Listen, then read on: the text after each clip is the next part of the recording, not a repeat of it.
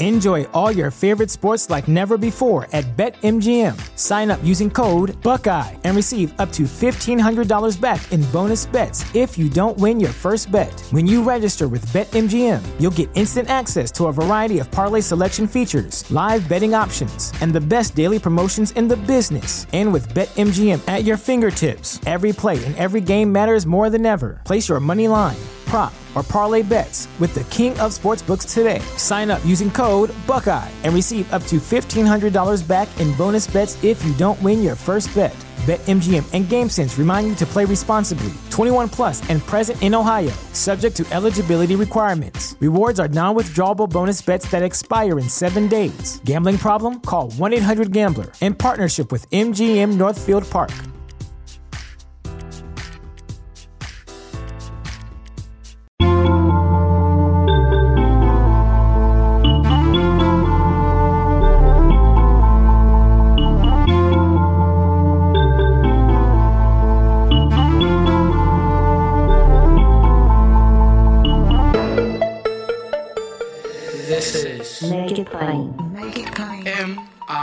With Masamela Matfumo. Mark Thompson. Make it plain. Get woke.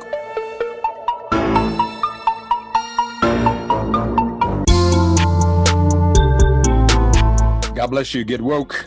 Folks, MIP is now COVID free, meaning free to all subscribers as we navigate this pandemic. We're thinking about everyone and we've got to get through this together. So, for a limited time, no fee to subscribe to make it plain on your favorite podcast app.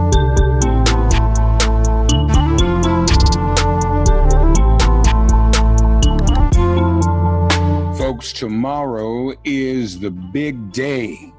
The Mass Poor People's Assembly and Moral March on Washington, the culmination of the Poor People's Campaign.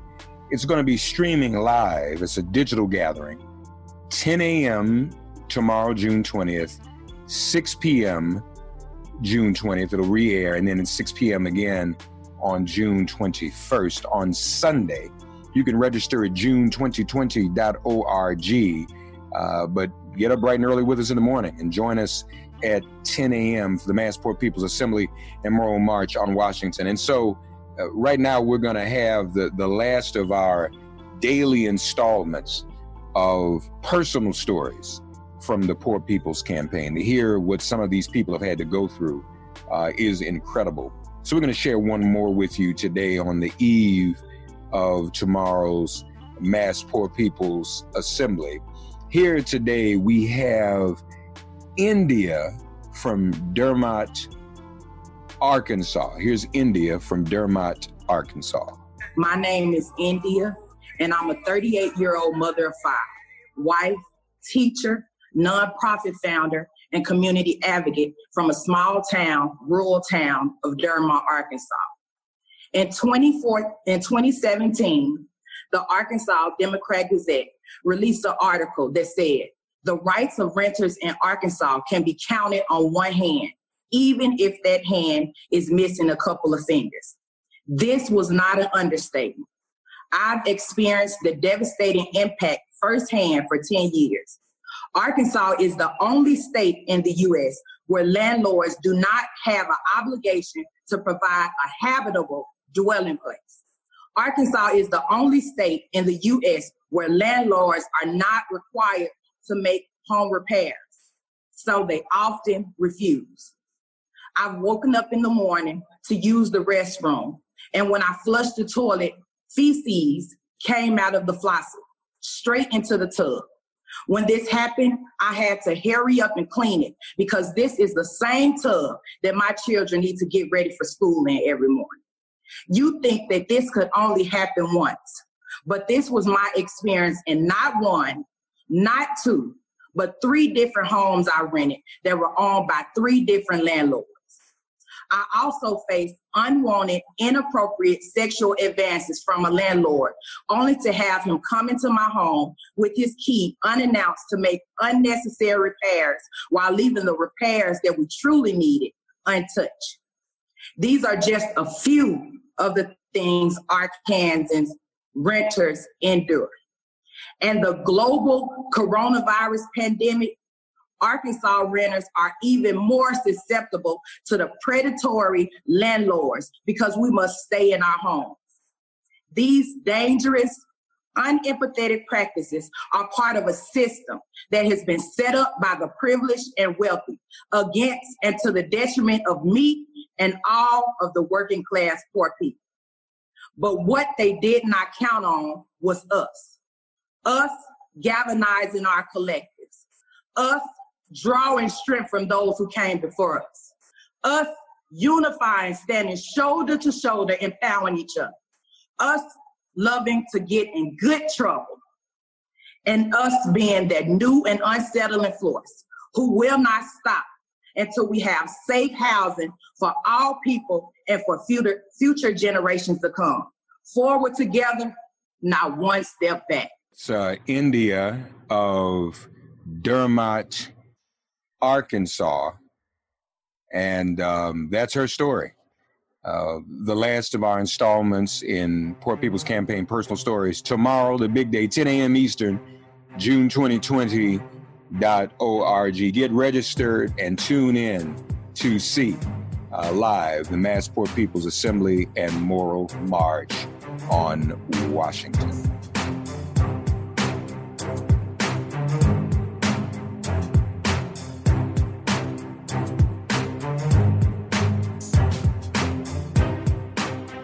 Ladies and gentlemen, it's Juneteenth.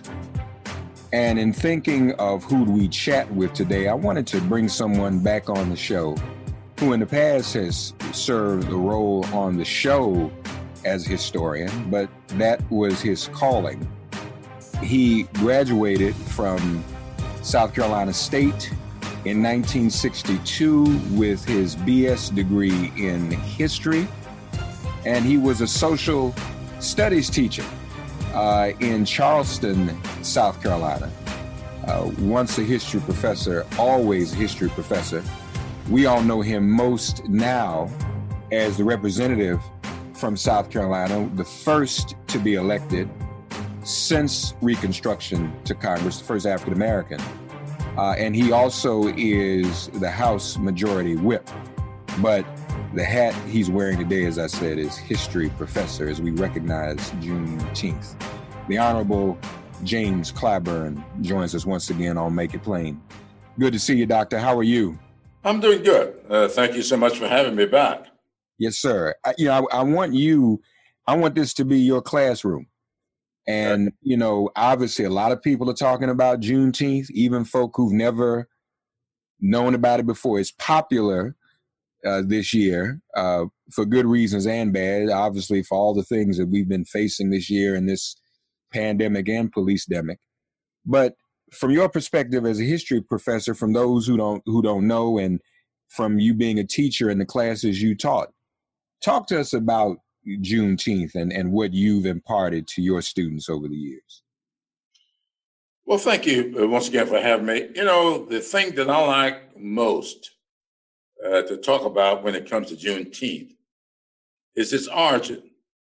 As most of us are aware, uh, the Emancipation Proclamations, I'm putting an S on that because people seem not to realize there were two. One that freed uh, blacks in the District of Columbia. And there was a second one uh, written in 1862, but uh, made to be effective uh, January 1, 1863. So Abraham Lincoln signed two Emancipation Proclamations uh, freeing slaves. Now, the second one, effective January 1, 1863, freed blacks in the former slave states. I know we're being a bit technical here, but that's what it did. It meant that if you were held in slavery in any other state, uh, not a slave state, you were still not free. That's why we had to have the 13th Amendment. And those people who may have watched the movie Lincoln, uh, you saw that the big battle, that movie was about the battle of getting the 13th Amendment. Abraham Lincoln knew exactly what he was doing. He did everything he could to get the 13th Amendment uh, passed because he, he knew two things. First, he had not freed all blacks. And he knew, secondly, that the moment he stepped out of office, the executive order, you see, the Emancipation Proclamation was not legislation passed by Congress. It was an executive order by the President of the United States. Uh, executive orders are very powerful. A lot of people don't realize the armed services were integrated by an executive order by Harry Truman in 1948. So, but executive orders die with the president. The next president, unless he or she renews it, he will not be operative. So here we are, January 1, 1863, all blacks in the former slave states, of which Texas was one, were free, except for the fact that it was not communicated to all blacks. So Juneteenth comes about because it was on June 19, 1865, that General Granger went to Galveston, Texas, to inform the slaves there that they were free. Count it up. January 1, 1863 is when the Emancipation Proclamation uh, became effective and blacks in Texas were free, except nobody communicated it to them and they didn't know. So I like to talk about Juneteenth as being uh, an example of the importance of communicating. So if a thing happened, you know, there's old uh, adage that they use in law schools a lot. If a tree falls in the woods and nobody is there to hear it, does it make a sound? That's the case. So if blacks were freed and nobody told them, do they have any freedom? Mm-hmm. And so that's what Juneteenth is all about. That's the day that General Granger freed the blacks in Galveston, Texas. Yes, sir. Yes, sir. So now, just uh, to go back now, January, the Second Emancipation Proclamation went into effect January 1st, 1863. That's correct. What year was the 13th Amendment passed and ratified? Oh, I was afraid you're going to ask me that question. Uh, if G.K. Butterfield were here for me, he would smack me if I remember it. It's so funny about that because G.K. Butterfield loves to uh, uh, talk about uh, who ratified the 13th Amendment because you know these amendments have to be ratified uh, state by state. Uh, and so the date that it passed and the date it became effective, there's a long distance between the date that Congress approved the 13th Amendment and the last state that ratified. And uh, North Carolina played a critical role in that. I don't know if they were the last state or the first state uh, to ratify the 13th Amendment, but um, I don't remember uh, the year uh, at the moment. Well, I, so I'm looking at it. It, it. It's it, what I thought it was. I just wanted to be sure. It was in 1865. Uh, so um, on well, on the 13th Jan- Amendment was ratified before Juneteenth, is what you're telling me. So the 13th Amendment passed the House of Representatives on January 31st, 1865. So, so right, right. So, so the final the final ratification um, was not until um, December 6th of 1865. Okay. But um, so in between there is when Juneteenth happened, but obviously uh, this those who were enslaved in Texas, I think that's the point, neither knew about 1863 or or January of 1865. So they didn't know about the, the, the second proclamation and they didn't know about the first passage of the act even before it was ratified. I don't know when Texas um, actually ratified, ratified the Thirteenth Amendment. Uh, uh, I, I, do know that Mississippi just ratified it a few years ago. Lord have mercy. Uh, you know, there are some. There are some uh, who uh, claim that South Carolina never did. Uh, there is this theory that's going around. I've never really verified this, and I've tried uh, to find out whether or not it's true. Uh, that what South Carolina technically did was to incorporate the wording of the 13th Amendment into the South Carolina Constitution's Fifth Amendment. Uh, and when they adopted their own Fifth Amendment as a Constitution, uh, they prevailed upon uh, the federal government to recognize that as having been uh, accepting the 13th Amendment.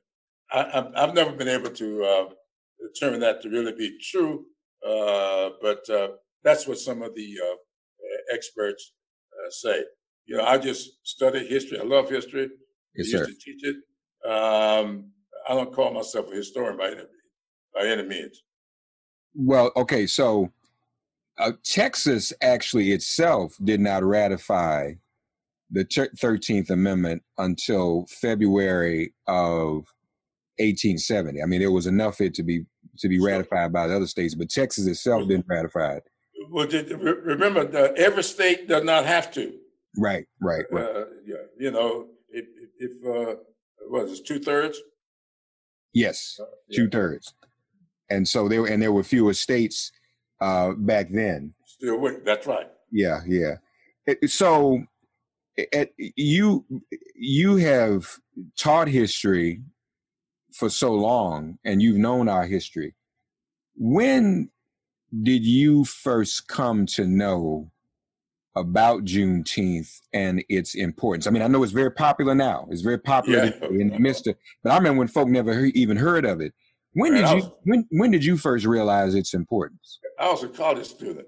Okay. Before I knew about Juneteenth, um, and um, really, uh, when I first learned about Juneteenth, I thought that it was June 19, 1863.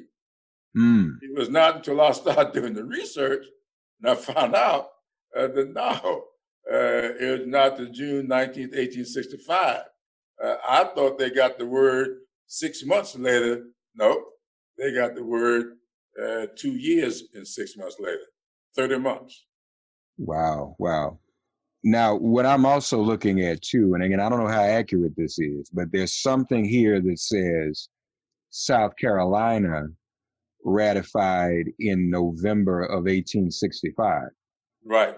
Yeah. That's, that's what I'm saying. Um, uh, the, the, question is did South Carolina take a direct vote on the ratification, mm-hmm. or did they uh, incorporate the, ratif- the, that language into the state's constitution. I think it's the Fifth Amendment to the state constitution, whether or not that was considered to be ratification. That is the thing that there's there's debate on. Now, uh, having not been present, uh, I don't know exactly uh, what how technical that was. But you know, uh, people get, especially uh, when we have these false uh, doctrines uh, of history, uh, uh, people get real touchy about whether or not uh, to vote on something directly. We still do that uh, in, in, in, the Congress. There are a lot of times things are incorporated in the in the piece of legislation that is allowed to become law without having to have a direct vote on it, so people can maintain plausible deniability so I suspect a lot of uh, uh, South Carolinians did not want ever uh, it to be said that they voted uh, for ratification, and maybe it was something like that. I don't know. I've never gotten that deep into it. So I'm curious if we're looking at 1865, and I know you know this history well too. Uh, how how long or how close to 1865 was South Carolina's uh, congressional delegation that looked like us, that that represented us. And oh. well, uh, um, uh, the first African American to be elected to Congress uh, was from South Carolina. Right. Now, let me let's get this history right. Okay. The first African American elected to Congress was from South Carolina, Joseph Rainey. Now, that was 1870, December, in a special election, mm-hmm. December 1870. So come December 2020, we're going to celebrate the 150th anniversary of the first per- black person being elected to Congress. And we're going to have a big ceremony there uh, in the Capitol. We're going to have a big um, display uh, dedicated to him. And I am hopeful that I get it done by then. There is a room on the first floor uh, that I'm trying to get named in honor of Joseph Rainey, who was originally from Georgetown, South Carolina, uh, but having gone to Bermuda, uh, running away from slavery, came back to this country after Emancipation Proclamation and lived in Charleston when he came back. Now, the reason I emphasize the election part is because back then uh, there were two black United States senators. Uh, uh, now, uh, from one from Louisiana and one from Mississippi, uh, and of course uh, they were not elected, popularly elected. They were elected by the Senate of their state. Right. And sent to Washington uh, to represent. And, and that's them. how they did it back then, just to be clear. That's we, right. They, they hadn't started popular election of senators yet. That's exactly right. Mm-hmm. And and back then too, that was possible because you had state legislatures during Reconstruction, where we as African Americans had won seats. Oh, had a lot of seats. In fact, in South Carolina, two thirds uh, of the General Assembly in South Carolina was black. Mm-hmm. The vast majority of the House of Representatives was black. Uh, but we never had a majority in the state Senate. Uh, but in the state House of Representatives, it was majority black. And um, if my memory serves on this, uh, we had four Congress people, uh, and three of them were black. Right, uh, including uh, I think um, uh, uh, Robert Elliott. Yes, and Robert, Robert Elliott, who was the uh, Speaker of the State House of Representatives uh, here in South Carolina. Uh, but he went on to Congress. Uh, in fact, uh, you know, uh, it's technically Reconstruction lasts only 12 years. Yeah. Uh, we, we, we, we, often refer to that period uh, the, all the way up to the 1890s as being the Reconstruction period. Uh, the fact of the matter is, the Reconstruction lasts from 18 uh, 65 uh, and was over in 1877. Uh, yeah. So Reconstruction came to end in 1877, uh, largely on legislation being passed. One was uh, a Supreme Court decision in 1872 um, uh, involving Louisiana, a Cruikshank case, and then the Plessy versus Ferguson case put in law, separate but equal, uh, that was what 1896. Um, that case, uh, and, and, it was that's the period. Is when that case was decided that people tended to uh, say this was the ending of Reconstruction mm-hmm. and the beginning of separate but equal. No, uh, Jim Crow uh, started after around 1877 and lasted all the way through uh, that particular period, uh, uh, of the 1890s. So George Washington Murray um, left Congress. He was from South Carolina in 1897. The last black to serve in Congress until the 1930s uh, was uh, uh, George White, um, uh, from North Carolina. Mm-hmm, mm-hmm. He left in 1901, and that's the last black to serve until the 1930s, uh, when uh, what's this? Uh, the priest uh, Oscar De Priest from Illinois. Yeah, yeah. So this is fascinating. So of the members, so there was a Richard Cain. Yes. From South Carolina. He served in the U.S. House and U.S. Senate. He was a uh, minister. In fact, Cain uh, was uh, an AME. Uh, my memory serves, he may have been bishop. Uh, yeah, I believe he was. Uh, uh, he was. Uh, yeah, he was an AME church. Mm-hmm. Um, and I believe he was a, a bishop. That is that is correct. Mm-hmm. Uh, we South Carolina also. Um, we mentioned Robert Elliott, uh, who was in Congress. There was, and as really as I'm looking at all the representatives, there was Robert Smalls, uh, who was a state senator but also a member of Congress. Yeah, he stated uh, Robert Smalls, uh, to me, is the most consequential South Carolinian to ever live. Hmm, okay. And I, I, I can make that case. Now, Please. you know, there are a lot of people will talk about John C. Calhoun. Uh, they may even talk about the Strom Thurmond and uh, a bunch of people, but I can make the case that Robert Smalls uh, was the most consequential South Carolinian ever. And I believe that very strongly. Well, well tell, tell, us about that because I want people to hear that history. Make make the case if you would. Well, Robert Smalls was born in slavery, mm-hmm. born in Beaufort, South Carolina. Um, his mother uh, was, was, a slave. Uh, they were uh, in the possession uh, of the McKee family. Um, and Robert Smalls, when he was only 12 years old, uh, McKee, John McKee, I believe was his first name, uh, McKee uh, started to fall on hard times. Things were not going well for him. He then sent Robert Smalls uh, to Charleston uh, to work on the waterfront. Mm-hmm. And uh, he was only 12. Uh, he worked on the waterfront, and under the deal back then, slaves could be farmed out, and whatever income they made went back to the master. So Robert Smalls was working the Charleston waterfront, and the money was going to uh, his master, John McKee, back in Beaufort.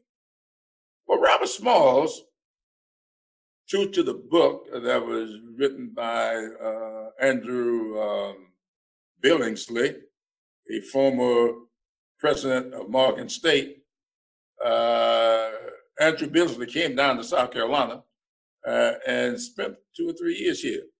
Uh, and the whole time he was here uh, as a professor over at the University of South Carolina, he did research and ended up writing a book on Robert Smalls. And the book is entitled Yearning to Breathe Free. Mm-hmm. And that's an apt description of Robert Smalls. Mm-hmm. So while Robert Smalls was working there on the waterfront, he was yearning to be a free man. He started studying the currents. He was observant of the captain of the ship.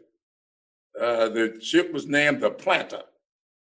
And he was working on that ship observing how the captain ran the ship, learning how the currents of the Charleston Harbor.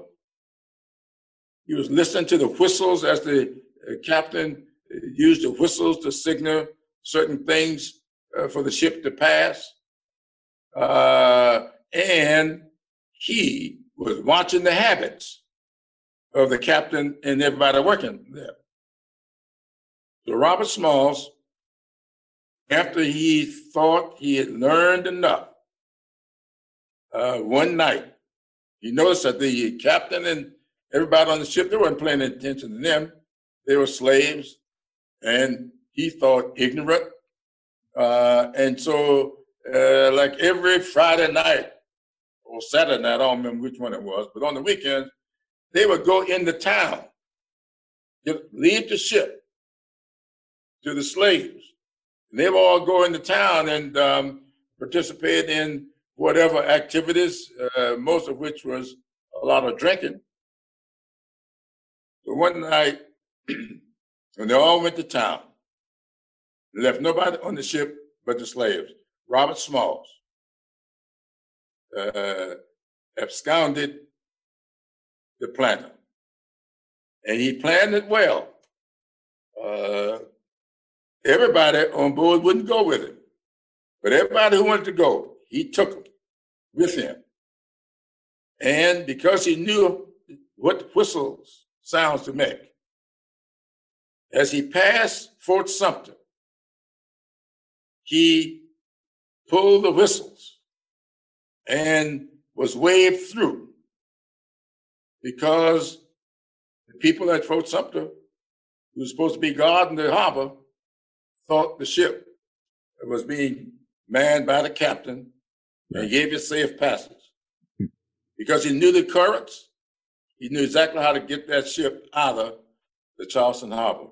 He stopped up in the north, what's now North Charleston, picked up his wife, children, and a few more friends, and went on to deliver that ship to the Union soldiers. And, uh, and to reward him, he was given $1,500 in cash and his freedom. And Robert Smalls turned that $1,500 into great wealth. And he became um, a, a, uh, a, member of Congress. Now, before he became a member of the House of Representatives here and Congress, Robert Smalls, in the company of a Presbyterian minister, now his freedom it was like 1862 mm-hmm. in March, the spring of 1862, when he did this. That following August, he, in the company of a Presbyterian minister, went to Washington and sat down with Frederick Douglass and Abraham Lincoln. Wow. Abraham Lincoln, you may recall, was a big advocate for black folks uh, being inducted into the army to fight for their own freedom. On the Union side, they were not allowed to do so until it looked like the North might lose the war. Mm-hmm. And they needed manpower. So they made the case. Abraham Lincoln entertained Frederick Douglass and Robert Smalls they made the case for blacks going into the army to fight for their own freedom. Mm. Robert Smalls was authorized to come back to South Carolina and recruit blacks to serve in the army. He was authorized to get up to 40,000 black troops, which he did. Hmm. Think about that. Wow. He came back to South Carolina, recruited up to 40,000 uh, black people to fight for their own freedoms. He continued to work on that ship because he was inducted into the army because even back then, because he didn't know how to read and write, he was not allowed to go into the Navy. But he was inducted into the Army, and then the Army assigned him to the naval ship, to the Navy. Mm. And he uh, helped them win the war by uh, knowing the currents in the Charleston Harbor, and then, of course, uh, 40,000 troops. And a lot of historians say that's what made the difference in winning the war, those 40,000 black people uh, that were inducted uh, into uh, the army by Robert Smalls. Now, what's more consequential than that? Right. Now, he follows all of that by getting elected to the uh, South Carolina legislature where he served for 10 years. He followed that by getting elected to the United States Congress, where he served another 10 years. Uh, the backdrop to all of this, Robert Smalls was a member of the Constitutional Convention of 1868, I believe it was, or 66. Uh, that is when, remember the Emancipation Proclamation of 1863, then South Carolina had this constitutional convention uh, to figure out how uh, all this is going to get done. Hmm. And of course, uh, he was a member of that convention. Robert Smalls was also a member of the 1895 Constitutional Convention. Now, what is so amazing about this, he got his freedom codified in, eight, in 1868 convention. He got his freedom taken away from him in 1895 convention. Hmm. According to my research, he was one uh, of uh, only two people uh, who went to both conventions. Hmm. Hmm. Yeah, yeah. That's an incredible story. Well, there's one other story uh, I want to tell you about Robert Smalls. Please. So Robert Smalls goes back to Beaufort. By this time, John McKee was really in bad shape. Uh, lost all of his wealth. Mm-hmm. His wife took ill. Mm-hmm. Robert Smalls bought the house that he was a slave in and brought the widow of McKee into that home and took care of her till she died. Mm. Wow. That's something else. Yeah, no, I agree with you. He he of of all the folk, he was pretty he was definitely the most consequential. Um, I'm just gonna lift up a couple other names before we go since we're on South Carolina. Alonzo Ransier. Uh, he was in Congress. And he was also Ransier. Ransier. He was also lieutenant governor of South Carolina from December 1870 to December 1872. So you all had a black lieutenant governor, even then. And, and folks, this is the point. This was the power of Reconstruction. There were thousands of black elected officials, right. and that's why they took it away because we were cleaning up. And lastly, Jonathan Wright, state senator and first black associate justice of the South Carolina Supreme Court, 1870 to 1877. Things that, you know, would be unheard of today, so to speak, in terms of the way. But that's that's where we were, and that's what yeah. we got. But well, you know, we had a second lieutenant governor too, uh, uh, R.J. Gleaves, I believe was his name. Okay. Uh, and Secretary of State, uh, State Treasurer. There was a black state treasurer. Uh, there's an interesting story about him, um, uh, Cardozo. Cardozo, yeah, Francis Lewis Cardozo, yeah. Francis Lewis Cardozo was state treasurer. A lot of people don't know it, but Cardozo High School in Washington, D.C. Right. was named for Francis uh, Cardozo, who escaped from South Carolina. I say escaped because when they were, uh, you know, Wade Hampton, who people are now uh, talking a little bit about. And I think uh, we're going to have some adjustments made to South Carolina history. And Pitchfork Ben Tillman, uh, all of these people, they drove black people out of South Carolina mm-hmm. uh, to keep them from holding office uh, because their numbers were too big. Uh, and so uh, they, Francis Cardozo left and went to Washington, D.C. A very smart guy, highly educated and he uh, kind of became one of the top educators in Washington, D.C., and subsequently, uh, Cardozo High School was built and named in his honor. Yes, now, a lot of people think that, that uh, Cardozo High School was named uh, for a former Associate Justice of the Supreme Court. Yeah. but no, it was um, Francis Lewis Cardozo. Yeah, a lot of people do think that. You know, mm-hmm. uh, they think it was named after Benjamin but it was named after Francis Lewis. You're absolutely right. Right, right. Uh, this is what we wanted. We wanted uh, to folk to hear you flex that history muscle of yours. and folks, it's important because, um, as far as I'm concerned, uh, Congressman Clyburn is continuing in a tradition in terms of, of, of Black South Carolinians who struggled and fought their way to represent their community. And that struggle is not over. Uh, so to me, he's a direct link um, to that history that he's just shared with us. And we are more than thankful for that. Congressman, I know you don't call yourself a historian, but, but you've taught. So, Professor, thank you. Thank you. it's a Appreciate pleasure. being here. Happy Juneteenth to you. Same to you, my man. All right, all right. God, you are our refuge. Send our ancestors to guard our doors. Cast out this virus from our communities and our bodies. Heal, bless, and protect everyone listening. and their loved ones.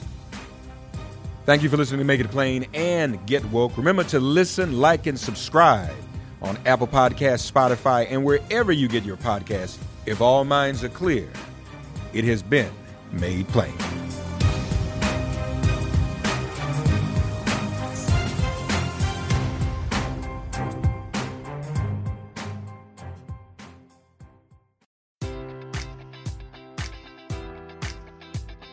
Enjoy all your favorite sports like never before at BetMGM. Sign up using code Buckeye and receive up to $1,500 back in bonus bets if you don't win your first bet. When you register with BetMGM, you'll get instant access to a variety of parlay selection features, live betting options, and the best daily promotions in the business. And with BetMGM at your fingertips, every play and every game matters more than ever. Place your money line prop, or parlay bets with the king of sportsbooks today. Sign up using code Buckeye and receive up to $1,500 back in bonus bets if you don't win your first bet. BetMGM and GameSense remind you to play responsibly. 21 plus and present in Ohio, subject to eligibility requirements. Rewards are non-withdrawable bonus bets that expire in seven days. Gambling problem? Call 1-800-GAMBLER. In partnership with MGM Northfield Park.